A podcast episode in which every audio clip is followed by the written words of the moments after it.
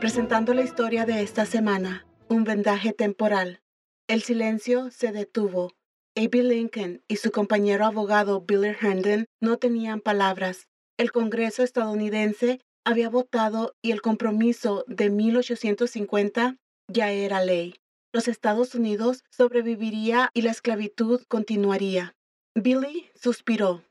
A.B., ¿hay alguna buena noticia en el compromiso? El mercado más grande de esclavos en América del Norte será cerrado. ¿Dónde es? En el Capitolio en Washington, D.C., donde la justicia debería ser protegida. Miles de esclavos han sido encadenados y vendidos. Hay buenas noticias. California será admitido en los Estados Unidos como un estado libre. Sin embargo, es una abominación que la ley de esclavos fugitivos esté en el compromiso. La ley es muy miserable. A ti, a mí y a todos los ciudadanos se nos requiere ayudemos capturar esclavos fugitivos en el país. No más, un esclavo fugitivo puede encontrar libertad en cualquier estado del norte. Si un esclavo llega a Canadá, entonces puede estar a salvo. Abby, odio la esclavitud. Dividí a mi familia. ¿Cuánto durará esta situación? Pero no podemos tomar decisiones basadas en nuestro egoísmo. La fundación para nuestra libertad está basada en nuestra declaración de independencia. Debe ser algo más que un parloteo. Recitamos sus líneas. Sostenemos que estas verdades son evidentes, que todos los hombres son creados iguales, que son dotados por su Creador con ciertos derechos inalienables, que entre estos están la vida, la libertad y la búsqueda de la felicidad. Evi los americanos creen esas palabras. Billy, nuestras creencias no tienen valor si nuestras acciones hacen esclavos a los bebés, niños, madres, padres, abuelas y abuelos y dividen a sus familias.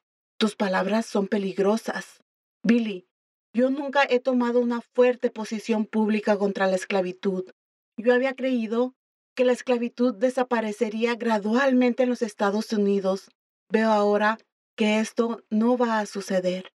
La esclavitud es un gran mal. Los padres fundadores sabían que era, pero no pudieron llegar a ningún acuerdo al respecto. Un hombre es un hombre, sin importar su color de piel. El hombre negro es un ser humano. Dios lo creó para ser igual. La Biblia deja esto claro y la Declaración de la Independencia lo afirma. El espíritu de la Declaración es que los americanos no se gobiernen sin nuestro consentimiento. ¿Cómo nos atrevemos a negar a los esclavos el derecho a ser gobernados? Abby, estoy de acuerdo, pero las voces de la esclavitud son fuertes. Gritaban en el Congreso, los esclavos son propiedad y la Constitución protege la propiedad. La esclavitud es una decisión de los estados independientes. En el sur, todos los hombres son iguales. Claro, eso significa los hombres blancos.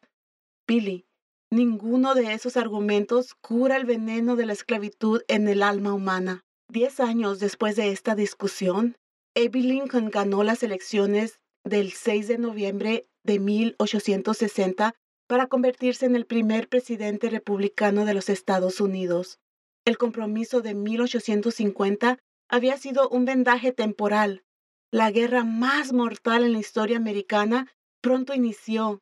En medio de la guerra civil, Abraham Lincoln emitió la Proclamación de Emancipación, liberando a todos los esclavos en los Estados Unidos. La proclamación inició un doloroso trayecto a la libertad y reconciliación que continúa retando a los Estados Unidos. Soy Elena Gámez por Barbara Steiner con la pregunta ¿qué libertades son necesarias en los Estados Unidos? Por favor visite thisweekstory.com.